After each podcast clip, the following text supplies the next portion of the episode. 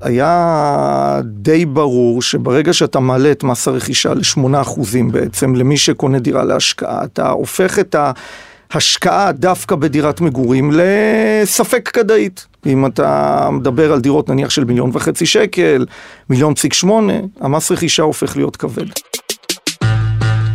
האיש שאנחנו שומעים הוא שי אהרונוביץ', והוא יודע עליכם הכל. איך זה יכול להיות? פשוט מאוד. שי משמש כסמנכ"ל מיסוי מקרקעין ברשות המיסים, והוא האורח שלנו היום בכסף בקיר. פודקאסט על אנשים שהחליטו להשקיע את הכסף שלהם בנדל"ן. אהלן, אני גיא ליברמן, עורך תחום הנדל"ן בגלובס, והיום אנחנו בפרק מיוחד שבו ניכנס לעומק עולם המיסוי. אם ניירת ומילים כמו מיסים ונישומים גורמים לכם לחוסר נוחות, אתם לא לבד. רוב האנשים לא באמת מכירים את עולמות המיסוי. אבל אין מה לעשות, תכנון מס נכון יכול להפוך עסקה למוצלחת או לכישלון. אז כדי להבין איך עושים את זה נכון, פנינו לרשות המיסים. רשות המיסים שלום. וביקשנו לשוחח עם מישהו שמבין דבר או שניים בתחום. ואז הם שלחו את שי. הוא בן 44, נשוי פלוס 4 ומתגורר בגבעת שמואל. למה הוא חושב שכדאי שתדווחו על עסקאות בחו"ל? על מה משקיעים לא חושבים כשהם נכנסים לקבוצות רכישה? ומה הוא ענה כששאלנו האם ברשות מתחייבים שלא לבדוק את הנכסים של האורחים שלנו? כסף בקיר 22. בואו נתחיל. אני רוצה אה, אה, לשאול אותך דבר ראשון, אם אתה מרגיש שאנשים מפחדים ממך. אני חושב שיש רתיעה לאנשים כשהם שומעים אה, מס הכנסה, אה, רשות המיסים, אני חושב שזה פחות משנים עברו. זאת אומרת, אני חושב שכן אה, רשות המיסים עברה תהליך בעשור האחרון, אפשר להגיד, של להפוך להיות ידידותית יותר, נגישה יותר. כשאתה יוצא לפאב, הולך עם חברים. אני לא יוצא לפאב, יש לי ארבעה ילדים. ארבעה ילדים. לא, אתה הולך בגן שעשועים. אוקיי, כן. אנשים שואלים מה אתה עושה, אני אומר, אני ברשות המיסים, אנשים כאילו... מסתובבים, חוששים? אה, לפעמים חוששים איפה שיש, אה, אני יודע, חבר'ה בבית כנסת, אה, אתה יודע, ציבור דתי, בית כנסת זה הקהילה, יש כאלה שאומרים לי מראש, שמע, איתך אנחנו לא כל כך מתחברים, גם אשתי עובדת ברשות המיסים אגב, אז אנחנו בכלל משפחה. אבל לא, אבל אני חושב שכן יש יותר מתחברים לדברים ומבינים שאנחנו לא כאלה אנשים מאיימים. תכלס, שי נראה בחור חביב ולא מאיים, ככה שהסטיגמה מתפרקת ישר כשרואים אותו. אבל אני שואל את מה שרבים חושבים, האם במדינת ישראל יש אג'נדה נגד משקיעי נדל"ן? תראו, אג'נדה נגד משקיעי נדל"ן זה אמירה מרחיקת לכת. אין ספק שכשבאו לבדוק מה גרם לעליית מחירי הדיור משנת 2005 בצורה כל כך תלולה, נתוני הלמ"ס, שכמובן מתבססים על נתוני רשות המיסים וכולי, הראו שהיה גידול ברכישת דירות מגורים על ידי משקיעים, זאת אומרת עוד פעם, גם משקיעים זה מילה מאוד גדולה, משקיעים זה לפעמים אותו אדם שחסך והחליט שבמקום אה, לשים את הכסף בבורסה, הוא שם אותו בדירת מגורים. ונוספת על זאתי שיש לו. ולכן בתחילת העשור, בדיוק סיימנו אותו, אה, כמות המשקיעים נשקה ל-40% מרוכשי הדירות. כשבאו ובחנו מה גרם לעליית מחירים, אין ספק שרכישת דירות על ידי משקיעים הייתה אחת מהסיבות. והמדינה רצתה להוריד את זה? המדינה רצתה, זו הייתה אג'נדה של שר האוצר אה, הנוכחי, כדי לייצב את מחירי הדיור ולהפוך אותם לנגישים יותר, אז כן, זאת אומרת לדחוק היכן שהוא את רגלי המשקיעים מרכישת דירות מגורים. העלאת מס הרכישה היא למעשה הכלי המיסויי שהשתמשו בו, וסך הכל... אתם המלצתם על העלאה של מס הרכישה ל-8%? אני לא חושב שאנחנו בזמנו כל כך המלצנו, זאת אומרת אנחנו... עוד פעם, זו הייתה אג'נדה של האוצר, ואנחנו כמובן בתור הרשות שמבצעת אותו עשינו את זה, ובהחלט זה הוכיח את עצמו, זאת אומרת כמות המשקיעים ירדה ל-13-14 אחוזים, וזה בסופו של יום עזר. זה מה שאתם צפיתם, או היה לכם איזשהו יעד שדיברתם? לא היה לנו יעד, אבל היה די ברור שברגע שאתה מעלה את מס הרכישה ל-8 אחוזים בעצם, למי שקונה דירה להשקעה, אתה הופך את ההשקעה דווקא בדירת מגורים לספק כדאית. אם אתה מדבר על דירות נניח של מיליון וחצי שקל, מיליון פסיק שמונה, המס רכישה הופך להיות כבד. המשקיעים הם, אתה יודע, הם לא נחים, והם מחפשים איפה לעשות כסף, כולנו מחפשים בסופו של דבר, גם ברשות המיסים אני כן. מאמין, איך להשקיע את הכסף נכון, וזה לא אומר שאנשים מפסיקים, הם פשוט מחפשים אפיקים אחרים, ומי שאוהב נדל"ן, חושב שזה האפיק הנכון שבו אפשר לעשות את המקסימום אה, כסף, פשוט הולך לחו"ל. האם למדינת ישראל לא אה, שווה כן להשאיר אותם פה בישראל ולמצוא דרך ש, שהזליגה לא תהיה כל כך משמעותית? אנחנו פה בפודקאסט דיברנו המון על יוון, ברלין, מקומות אחרים שאתה ודאי מכיר. יש איזה מחשבה כזאת? אנחנו בתור גוף מבצע לא אה, אומרים בוא אה, נעודד יציאה החוצה או נעודד להישאר כאן. צריך לזכור שישראלים מאז תחילת שנות האלפיים משקיעים די מונם בנדל"ן בחו"ל, יכול להיות שגם העלאת מס הרכישה בחמש שנים, שש שנים האחרונות גרמה ליציאה יותר לחו"ל. צריך קודם כל לזכור שיש גם מס על אה, מי שמרוויח בחו"ל, זאת אומרת תושב ישראל שמרוויח בחו"ל ממילא משלם מס גם במדינת ישראל. שתיים, אה, יכול להיות שאנשים גם השקיעו יותר בקרקעות, בתחומי נדל"ן אחרים שהם לא דירות מגורים. זו הייתה החלטה של הממשלה, אושרה על ידי הכנסת, אנחנו גוף שמבצע את זה. זהו, איפה הישראלים משקיעים? פחות העניין שלנו מבחינת רשות המיסים. מבחינת רשות המיסים, לכם יש המלצה בנושא, או שאתם אומרים, אנחנו גוף מבצע, תחליטו, מה שאתם מחליטים, אנחנו מבצעים. בדיונים פנימיים בוודאי שמנהל הרשות ואנשיו, אנחנו אומרים את דעתנו. בעיקר בנושא של אה, האם המס יהיה יעיל מבחינת הגבייה שלו, אם הוא לא יהפוך את, ה, את גביית המס למאוד בירוקרטית. בנושא המדיניות, אנחנו, עוד פעם, מנהל רשות המיסים כמובן אומר את דעתו, אבל מי שמחליט זה השר בסופו של יום. מה דעתכם לגבי השמונה אחוזים? כפי שאמרתי, זה היה בסופו של יום צעד שמבחינת הממשלה ושר האוצר הצליח, הוכיח את עצמו, אנחנו uh, גובים אותו ו...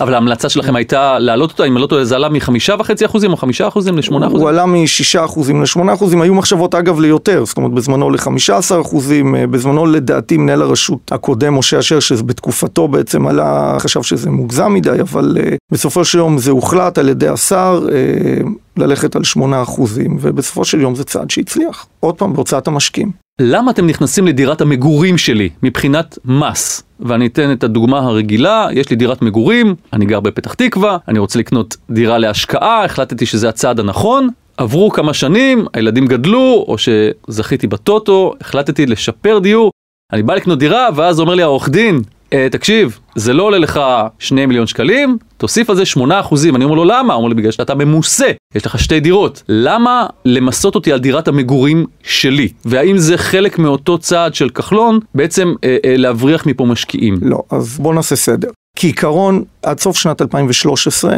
כל בן אדם היה זכאי לקבל פטור אחת לארבע שנים על מכירת דירת מגורים, ללא הגבלת סכום וללא הגבלת דירות. זאת אומרת, גם יש לך חמש דירות, היית יכול פעם בארבע שנים למכור את הדירה בפטור מוחלט ממס שבח. כחלק, ועוד פעם, זה היה עוד בתקופת, אה, אני כבר לא זוכר איזה ממשלה, אבל זה היה תקופת הממשלה שעוד לפני אה, כחלון, דווקא יאיר לפיד היה שר האוצר בזמנו, כחלק מנושא הבחינה מה קורה בשוק הדיור למגורים. אמרנו שלמעשה בתחום המגורים יש הטבות מס שמתחילות ברכישה, זאת אומרת עוד פעם מס רכישה שבזמנו על דירת מגורים נוספת היה נמוך עם מס רכישה, עם מס רכישה רגיל עמד בזמנו על חמישה אחוזים, בדירה להשקעה שילמו שלושה וחצי אחוזים וחמישה אחוזים, זאת אומרת אפילו לא כמו בדירה יחידה אלא בדירה להשקעה גם שילמו פחות. אחר כך בהשכרה היית יכול לקבל או פטור או לשלם עשרה אחוזים שזה גם נמוך מהשכרה של נכס נדל"ן אחר. ובסופו של יום באת למכור וזכית בפטור, זאת אומרת בסופו של יום המדינה מבחינת מיסוי עודדה את הציבור ללכת לכיוון הדירות מגורים. כשבחנו את זה בתחילת העשור,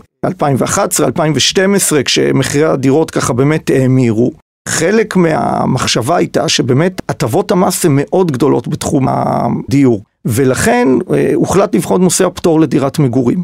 אז למה נבחרה דווקא השיטה הזו?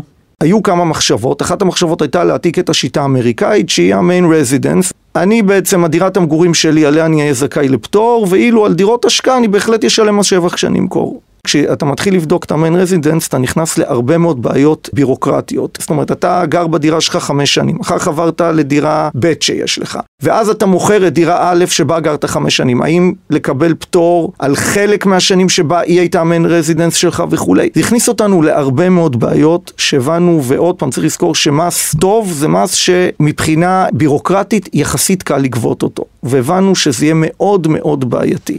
ולכן בסופו של יום בשנת 2013 כשחוקק בסופו של דבר תיקון 76 לחוק מיסוי מקרקעין שביטל את הפטור הגורף שהיה במחירי דירות מגורים, בחרנו באמת ללכת על נושא של מי שיש לו דירה אחת זכאי לקבל פטור, גם אותו אגב הגבלנו בתקרת שווי מחירה של 4.5 מיליון שקלים ומי שיש לו יותר מדירה אחת, כשהוא מוכר את מה שנקרא את הדירות שלו כל עוד זאת לא דירתו היחידה, הוא למעשה משלם מס, גם זאת באופן מדורג. וכאן אתה צודק, שבעצם אנחנו לא מבחינים האם זאת הייתה דירת המגורים שלך, אותה אתה מוכר, או דירה אחרת שהיא דירה להשקעה. ובהחלט יש פה אה, איזשהו אה, אה, עניין שבאמת אתה יכול להיפגע בדירת המגורים שלך, אבל בין החלופות, שיהיה יחסית לא יסבך את הציבור יותר מדי, נבחרה הדרך הזאת. יכול להיות שזה ישתנה הדבר הזה? או שאין שום סיבה שזה ישתנה כי אף אחד לא לוחץ בעניין לא, הזה? אנחנו עוד פעם, להגיד לך שהציבור אוהב את זה, לא בטוח, אבל אה, סך הכל אני חושב שהציבור השלים עם זה. אה, בסך הכל עשינו את זה בצורה מדורגת. מי שקנה דירה אחרי שנת 2014 ומוכר אותה היום, אם זאת לא דירתו היחידה, משלם 25 אחוזים, שאני חושב שזה מס סך הכל, אנחנו משווים את זה לשאר אפיקי אתה מדבר השקעה. על מס שבח. של בורסה וכו', אנחנו מדברים על מס שבח. מס רכישה, כפי שאמרנו, עד אה, אמצע 2021, כרגע כהוראת שעה זה 8 אחוזים. דיברנו מקודם על האג'נדה של זה, אה, כרגע זה שם. מה יקרה באמצע 2021 שהממשלה, בעזרת השם, תצטרך להחליט מה עושים עם זה, אנחנו נראה. יכול להיות שזה יהיה מאוד תלוי במצב שוק כדור, יכול להיות שיחזירו את מס הרכישה על דירות נוספות גם לחמישה ושישה אחוזים, שזה ה... למעשה זה השיעור המס הקבוע. אה, אנחנו את כרגע לא נמצאים בהוראת שעה. זאת אומרת שהשמונה אחוזים זה עד הוראת אמצע שעה 2021? כמדומני עד אמצע 2021, כהוראת שעה. בזמנו זה חוקק לחמש שנים כהוראת שעה, זה חוקק בעצם באמצע 2015, ולדעתי זה חל עד אמצע 2021. רק נציין שאחרי הרעיון שי התקשר אלינו ועדכן שהוראת השעה תקפה לסוף 2020 ולא עד אמצע 2021. והממשלה שתהיה באותו זמן תצטרך להחליט האם היא ממשיכה עם זה או מחזירה את זה לכיוון החמישה ושישה אחוזים. אז רק אם אני אבין נכון, אז זאת אומרת נפלנו על עניין שהוא בחלקו בירוקרטי, שהמדינה לא יכולה להבין או להגדיר מהי דירת המגורים העיקרית שלי ובגלל זה ב-2011 הביאו הצעת חוק, תיקון 71 אפילו קראו לזה, שנפלה בוועדת כספים. בגלל יושב ראש ועדת הכספים דאז היה לדעתי משה גפני, שהוא גם היום, חבר הכנסת גפני. ומאז אה, 1948 לדעתי. לא, לא, איש, אה, האמת היא שבאמת מבין את העניינים, עוד פעם, בלי דעות כמובן, לא- אבל בהחלט אה, מבין. את הדברים וגם יודע לעשות אה, גם לנו חיים קשים לפעמים, וזה בסדר גמור, אבל בזמנו זה לא עבר את ועדת כספים, כי הצעת חוק הייתה כל כך מסובכת, זאת אומרת, אה, היה שם תקופות זמן, זאת אומרת, אתה כל פעם תצטרך להודיע לרשות המיסים איפה ה main residence שלך, זה גורם לחיכוך מאוד גדול, ולכן בחרנו את השיטה שהיא הרבה יותר פשוטה, אבל היא בהחלט לא הולכת לפי השיטה האמריקאית של ה main residence. אמר לנו אחד המרואיינים שלנו פה שבאמת יש תקופות בחיים בגלל הסעיף הזה שאולי לא כדאי לקנות נכס להשקעה כי אם אתה יודע שעוד כמה שנים אתה הולך לשפר דיור אז תעצור, תבין את המשמעויות כי המשמעויות הן מאוד כבדות. משמעויות מיסויות הן תמיד כבדות, גם אם אתה מחליט ללכת ובתור אה, שכיר לעבוד בעוד מקום בתור שכיר, יש לזה משמעויות, אז גם לזה בהחלט. ואיך אומרים, אנשים צריכים לכלכל את צעדיהם ובאמת אה, לקחת בחשבון שיש להם, אה, להם תשלום מס באופק אם יש להם יותר מדירה אחת, ולהביא את זה בחשבון בשיקולים שלהם בהחלט.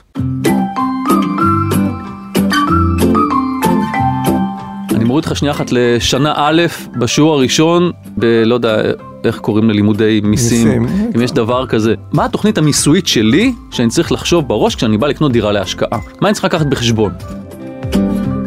כשקונים דירה להשקעה צריך לקחת קודם כל בחשבון את המס רכישה שקיים כיום, זאת אומרת אם זו דירה להשקעה, אז uh, את השמונה אחוזים, אחר כך צריך לקחת בחשבון שיש לנו מס על השכירות. רשות המיסים עשתה בשנים האחרונות צעדים מאוד גדולים, כי חלק גדול מהשוק השכירות לא היה ידוע, אנשים, uh, לדעתי הייתה קיימת בציבור תודעה לא נכונה, שלא משנה כמה הכנסות שכירות יש לי, כל עוד זה מדירות מגורים אני לא צריך לשלם מס, אז זה תהליך שהתחיל עוד בימי משה אשר וממשיך ביתר שאת אצל המנהל הנוכחי, אצל ערן יעקב, אנחנו uh, עושים כל הזמן בדיקות uh, לוגיות אצלנו. כשאנחנו רואים שלאנשים יש דירות להשקעה ואנחנו לא רואים דיווחים מהם על הכנסות שכירות, אנחנו בהחלט פונים אליהם. שהמדרגה שם זה 5,000 שקלים? אם יש לי בסך הכל דירה אחת שאני משכיר אותה ואני עד 5,090 שקל בחודש, אז סך הכל אני במצב, אה, אני פטור בהחלט ואני גם לא צריך להגיש דוח וכולי.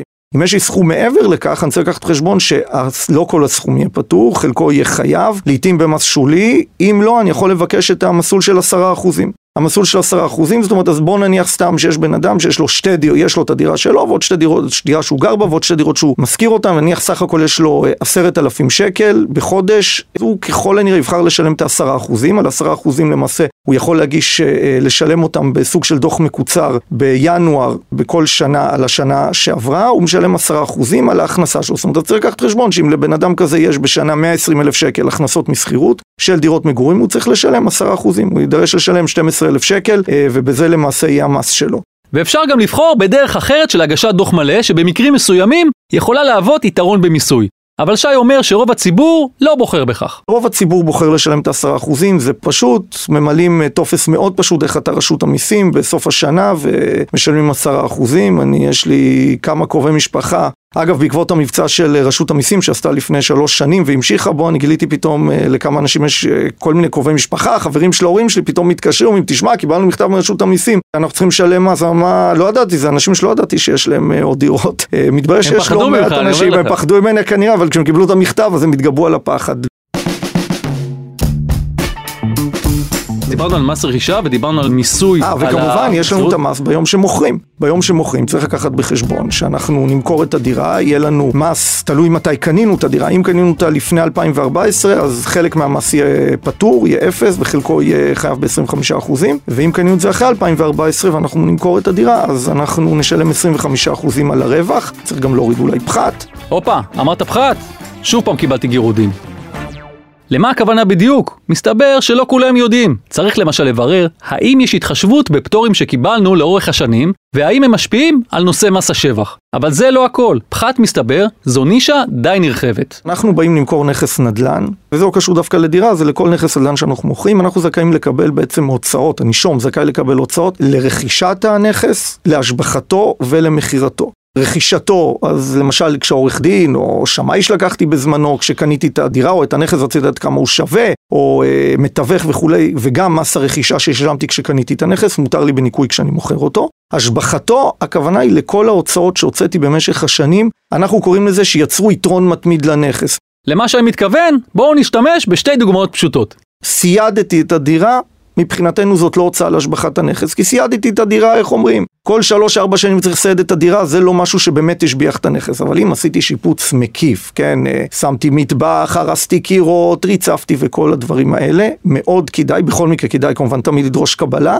אבל כדאי לי לשמור את החשבוניות האלה, כי ביום שאני אמכור את אותו נכס, אני אהיה זכאי לקבל את זה בניכוי, וזה יכול להפחיד לי את השבח. זאת אומרת, גם קניתי דירה במיליון ועוד השקעתי שם, לפעמים אנשים משקיעים 100, 150 אלף שקל בשיפוץ יסודי, לדרוש את הקבלות כמובן, לשמור אותן, ביום שנמכור את הדירה זה בהחלט יבוא לידי ביטוי. וכמובן אני זכאי לקבל גם תוצאות המכירה, העורך דין בעת המכירה, המתווך בעת המכירה וכולי, כל אלה יקטינו לי את השבח, מה שיקטין לי בסופו של יום את המס. לתשלום. הבנתי. נגיד ולא שמרתי את הקבלות האלה, אם מגיע שמאי ומעריך עכשיו אה, את אה, ערך הדירה, והוא אומר, אה, נראה לי שהשקיעו פה שיפוץ 100 אלף שקלים. אנחנו נכנסים בזה? פה, תראה, אנחנו נכנסים פה לסוגיה שמאוד מטרידה את רשות המיסים גם בימים אלה. זאת אומרת, אחת מהאג'נדות של רשות המיסים בכלל, של מנהל הרשות ערן יעקב, והיא בפרט, זה להילחם בנושא ההון השחור. אין ספק שבנדל"ן יש לנו הרבה מאוד הון שחור, כולם מכירים את, ה, את העניין, מגיע אליי שיפוצניק הביתה, אה, הוא נותן בכלל הצעת מחיר לרוב שהיא בכלל לא כוללת מע"מ, הוא הרבה פעמים מוסיף למטה, המחירים לא כוללים מע"מ וכולי. אה, המע"מ, מה שנקרא, לא נחשב, צריך לזכור שכשאנחנו משלמים, מה שנקרא, עוד פעם, אני משתמש בביטוי בשחור, כן, מה שנקרא, תשלום שלא מקבל תיעוד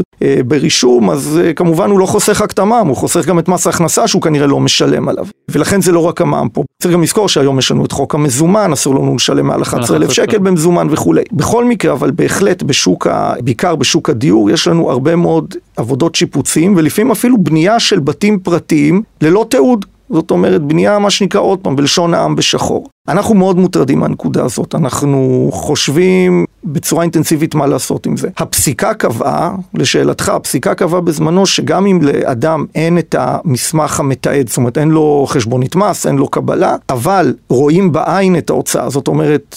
אנחנו יודעים שהנישום קנה קרקע, כי רשום אצלנו שהוא קנה קרקע לפני עשר שנים, והיום הוא מוכר בית פרטי. אנחנו, לפי המצב החוקי הנוכחי, אנחנו כן צריכים לתת לו הוצאות סבירות של בניית הבית הזה, גם אם אין לו תיעוד על כך. אנחנו כמובן פועלים לפי הפסיקה. אנחנו חושבים שיש בעייתיות עם הדבר הזה, אבל אנחנו כמובן מחויבים לפסיקה ואנחנו נותנים את זה. איך אנחנו נותנים? כן, הדרך היא להביא שמאות של שמאי שאומר שאת הדירה הזאת לפני חמש שנים עלה לבנות ככה וככה.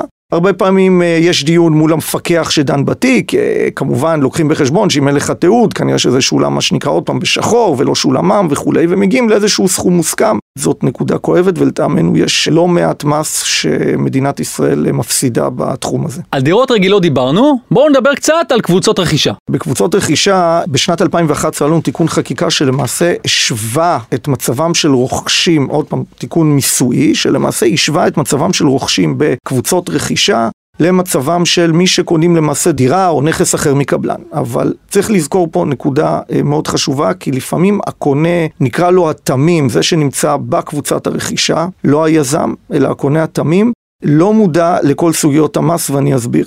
קבוצת רכישה הרבה פעמים יש מישהו, איזשהו מידלמן, מארגן אנחנו קוראים לו, שהוא זה שמנהל את המשא ומתן מול בעל הקרקע, ובסופו של יום, מה שנקרא, מתווך את זה לחברי קבוצת הרכישה.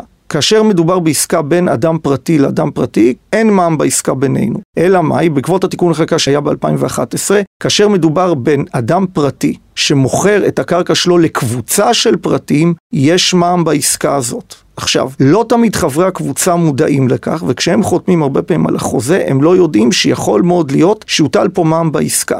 זה שאני קונה קרקע ב-800 אלף שקל, מאוד יכול להיות שיום אחד גם יהיה עוד 17 אחוז על זה. זה עדיין קורה? בוודאי שזה קורה.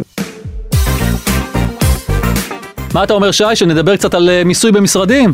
מבחינה מיסויית צריך לזכור ככה, אמנם כשאנחנו קונים משרד, אנחנו לא משלמים 8% וזה לדעתי מה שמפתה פה את האנשים, כשקונים משרד משלמים 6% מס רכישה. אגב, המרחק בין 6 ל-8% הוא לא כזה גדול, שמתחשבים אולי בסיכונים האחרים שיש במשרד, אבל לא משנה. מה שצריך לקחת בחשבון כשאנחנו קונים משרד הם שני דברים. המיסוי השוטף בעצם שעלול לקרות פה. זאת אומרת, מס הכנסה, כשאני קונה משרד, אין שם לא פטור ולא עשרה אחוזי מס. זאת אומרת, מס ההכנסה שלי על הרווח שייווצר לי מהשכרת המשרד יהיה מינימום 31 אחוזים.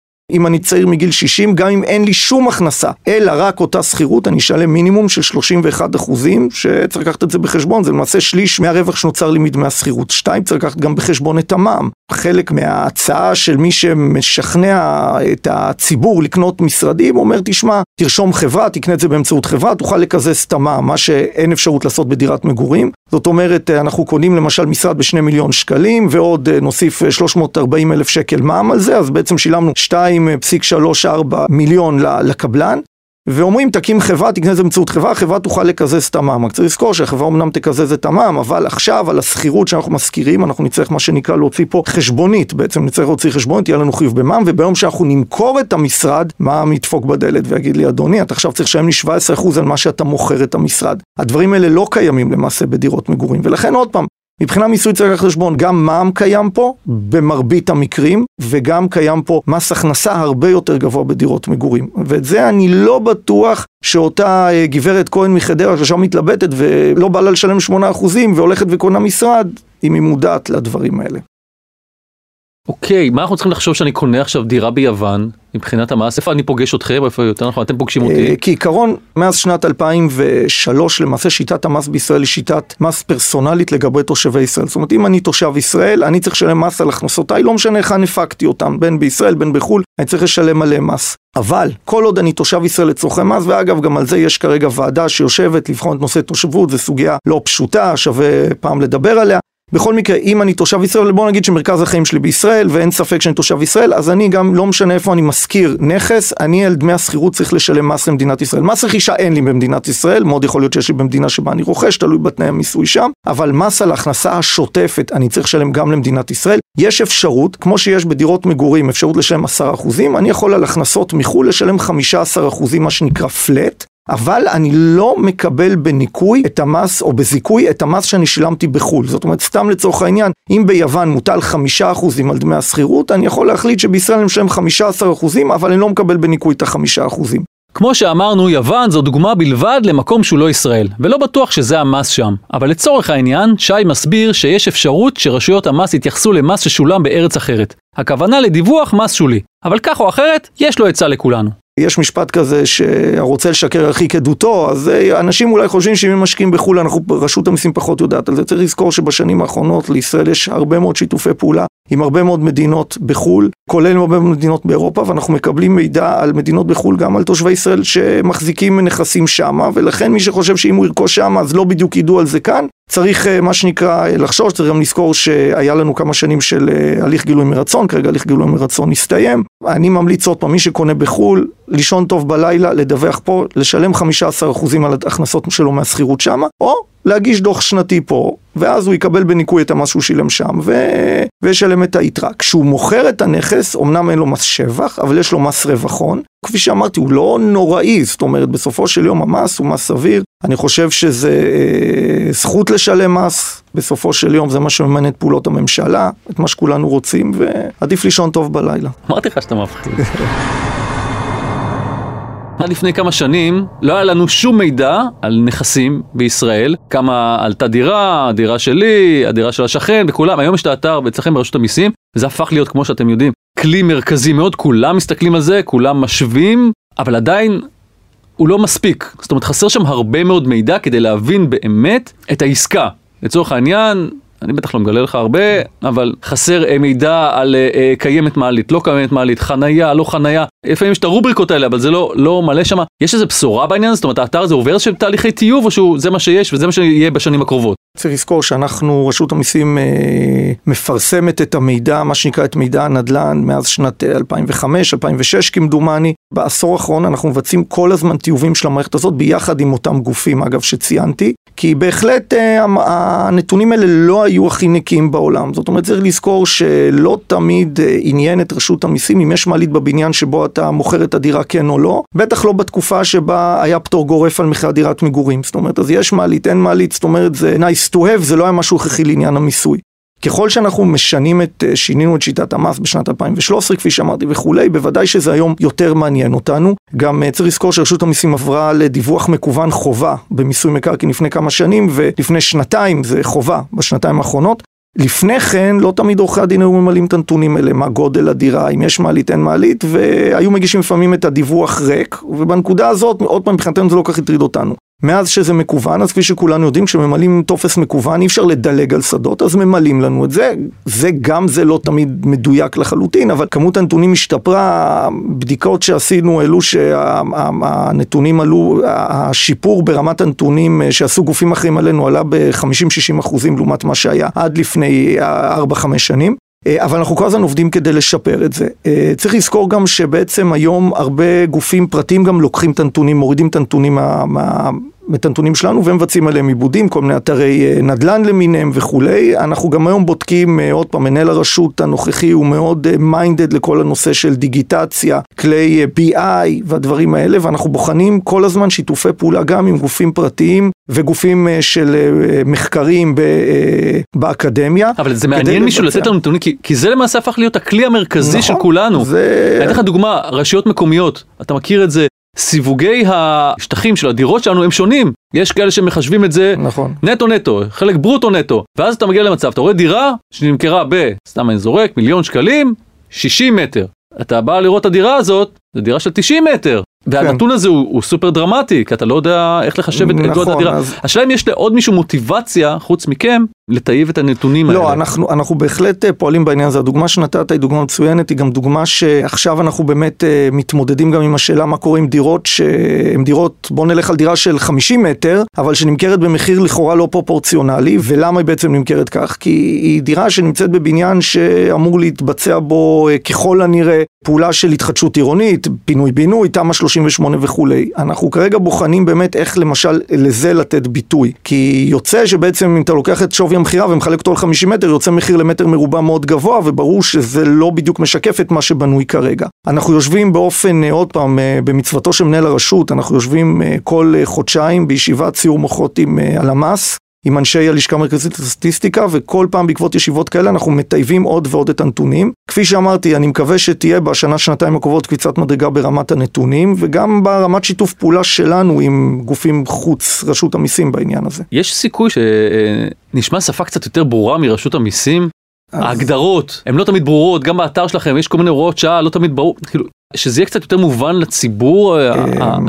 אמ, אנחנו, אתה מה שנקרא מתפרץ לדלת פתוחה, כי מנהל הרשות אה, הנוכחי, שנכנס לתפקידו לפני כמעט שנתיים, בחר אה, ביחד עם ההנהלה שלו, בחר 15 אה, אתגרים נקרא להם, או פרויקטים אסטרטגיים לשנתיים הראשונות, שנתיים שלוש הראשונות שלו. ואחד מהפרויקטים זה למעשה שדרוג אתר רשות המיסים מכל הבחינות, לא רק צורנית, התחיל לעלות לאוויר כבר אתר קצת יותר ידידותי, אבל גם מבחינה לשונית, ובהחלט יש עכשיו עבודה אינטנסיבית, מה שנקרא, של הנגשה לשונית של הביטויים שאנחנו משתמשים בהם מימים ימימה. תן לי דוגמה. נישום, פקיד שומה, אה, איך, איך יקרה מס ליניארי למשל, מס ליניארי. לא, פקיד שומה, אני, אה, עוד פעם, אני לא יודע, חושבים על זה אולי מנהל, אגב במיסוי מקרקעין אנחנו קוראים לזה מנהל משרד, לא קוראים לזה פקיד שומה, אז אולי מנהל משרד גם במס הכנסה, אבל למשל אם אני הולך לענייני מיסוי מקרקעין, למשל מס ליניארי. אתמול מישהו שאל אותי, מה מס ליניארי, אתמול הרציתי לכמה אנשי עסקים באזור באר שבע, אז מישהו שאל אותי, תשמע, באתי למכור מס שבח, כותבים לי מס ליניארי, מה זה למס ליניארי? אז את הדברים האלה אנחנו מנסים עכשיו להנגיש באמת לשפה יותר, אני לא רוצה לקרוא לה עממית, היא עדיין תהיה שפה מכובדת ומכבדת, אבל עדיין דברים שהם לא רק ליודעי חן. יש איזה דוגמה של שינוי של שם? יש כרגע דוגמה של שינוי שם. מס ליניארי למשל, זה מה שחשבנו, זה לכתוב את זה, זאת אומרת, יהיה קשה לכתוב את זה במילה אחת, אבל לכתוב את זה למשל, חלוקת המס לפי תקופות ההחזקה בנכס, למשל, שזה כבר משהו שיותר ברור. ממשלה אין לנו, וכל הרגולטורים שאני מדבר איתם אומרים, שאנחנו שואלים אותם מה אתם עושים, אומרים אנחנו מכינים את התוכניות, תהיה ממשלה, אנחנו מביאים להם הכל לאישור. יש איזה דבר או שניים שאתם תמליצו לממשלה הבאה לעשות? אני יודע שלפחות אנחנו פרסמנו בגלובס שמדובר על שאתם רוצים למסות דירות מגורים מהשקל הראשון, יש דברים אחרים, א', אם זה נכון בכלל, וב', יש תוכניות כאלה שמחכות לנו? ב... תראו, קודם... לעולם ההשקעות נדל"ן, אני מדבר. בוא נגיד, יש לנו תוכניות, אבל עוד פעם, הן די עדיין ברמות של מחשבות, דיונים עם שאר האגפים כמובן במשרד האוצר, אנחנו לא, לא עושים את הדברים כמובן לבדנו.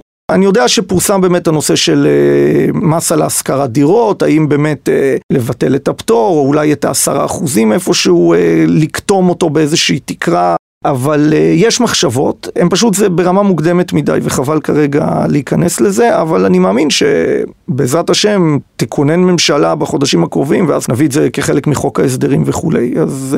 זה המלצה שלכם למסות דירות מהשקל הראשון?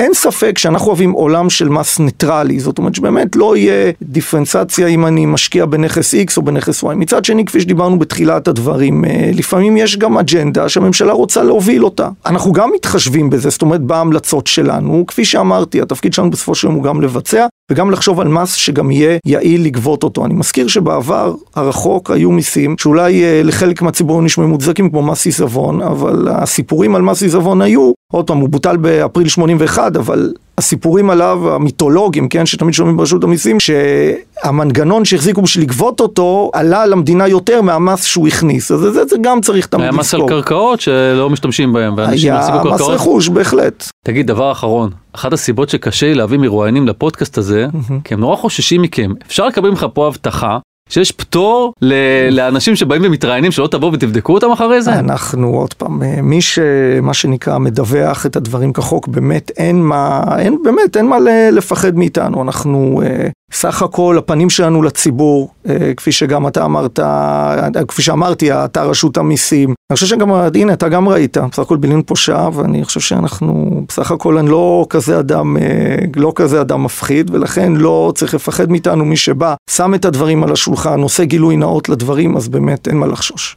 אין מה לחשוש! בואו נשמע מה חושב פרשן הנדל"ן שלנו אריק מירובסקי על כל העניין.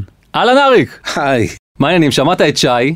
כן, שמעתי. אבל אתה לא ראית אותו, אני ראיתי אותו. הוא טוען שהוא לא מפחיד ורשות המיסים בכלל לא מפחידים. מה אתה חושב? אני לא חושב שהחלום הרטוב של משקיע נדל"ן זה שידפקו לו בדלת אנשי מיסים. אז בוא נאמר ככה... עדיף להימנע. בדיוק, אולי הם לא מפחידים, אולי הם אנשים נחמדים וזה, אבל שלא ניתקל בהם. עלה לי בראש במהלך השיחה איתו כל הנושא של המס של השמונה אחוזים. אנחנו היום מקבלים את זה כמשהו קבוע, אבל יכול להיות שהדבר הזה בכלל יכול להשתנות. הוא דיבר על זה שבמאי 2021, עוד שנה וחצי, הממשלה תצטרך לקבל החלטה, אולי אפילו קודם. זאת אומרת, יכול להיות שאנחנו בתור משקיעים צריכים לחשוב על זה שאולי 8% זה לא לנצח? ודאי, זה בטוח שלא. זה בטוח שלא. ה-8% האלה זה מס רצחני. שהוא גרם לזה, אגב, שאולי כמות המשקיעים שנכנסה לשוק ורכשה דירות קטנה, אבל יחד עם זה, מהצד השני גם המדינה קיבלה פחות כסף ממיסוי נדל"ן. אז מה זה שווה? ואם אנחנו מוסיפים לזה שהעילה לכל העלאת המס ובכלל כל מדיניות הנדל"ן של הממשלה הייתה הצורך להוריד מחירי דירות, ומחירי הדירות בסופו של דבר אנחנו יודעים שבו לעלות למרות הכל, אני חושב שמן הדין לפחות לעשות אה, חושבים מחדש על כל הנושא הזה. שאלה אם יש למישהו מוטיבציה בכלל בממשלה, היום אין ממשלה, אנחנו לא יודעים מתי תהיה, אבל אם יש למישהו בכלל מוטיבציה לקיים את הדיון הזה. ועוד איך, בממשלה הבאה אני חושב שזה יהיה אחד הנושאים שיעמדו בטופ, אולי לא הנושא הזה כשלעצמו, אבל הנושא של הגירעון התקציבי של הממשלה יהיה אחד הנושאים הראשיים שהממשלה הבאה תצטרך לדון בהם. ואז אחד המוצאים יהיה החזרת המס לקדמותו, אולי להוריד אפילו יותר, אני לא יודע, זה כבר עניין שלהם. כדי לקבל את הכספים של המשקיעים שעבדו בשנים האחרונות. המשקיעים, אנחנו יודעים, אתם אמרתם את זה, פונים לחו"ל. בוודאי. טוב, המשקיעים בטח אה, ישמחו מהדבר הזה. רציתי לשאול אותך, מתי בכלל אנחנו פוגשים את רשות המיסים? בקנייה המס רכישה הוא די ברור, אבל במכירה זה מקום קצת יותר משמעותי, נכון? הוא יותר משמעותי מבחינת המחיר שאתה משלם, וגם מבחינת הסיבוך של המס. מס רכישה הוא מס מאוד פשוט, יש לו אה, מדרגות, וכשאנחנו מדברים על משקיעים, אז אנחנו מדברים באמת על שתי מדרגות עיקריות של 8 עד 10 אה, אחוז. בכל אופן, זה פשוט לחישוב, ואין יותר מדי קומבינציות איך לחמוק, או לחסוך, או להתעסק עם זה.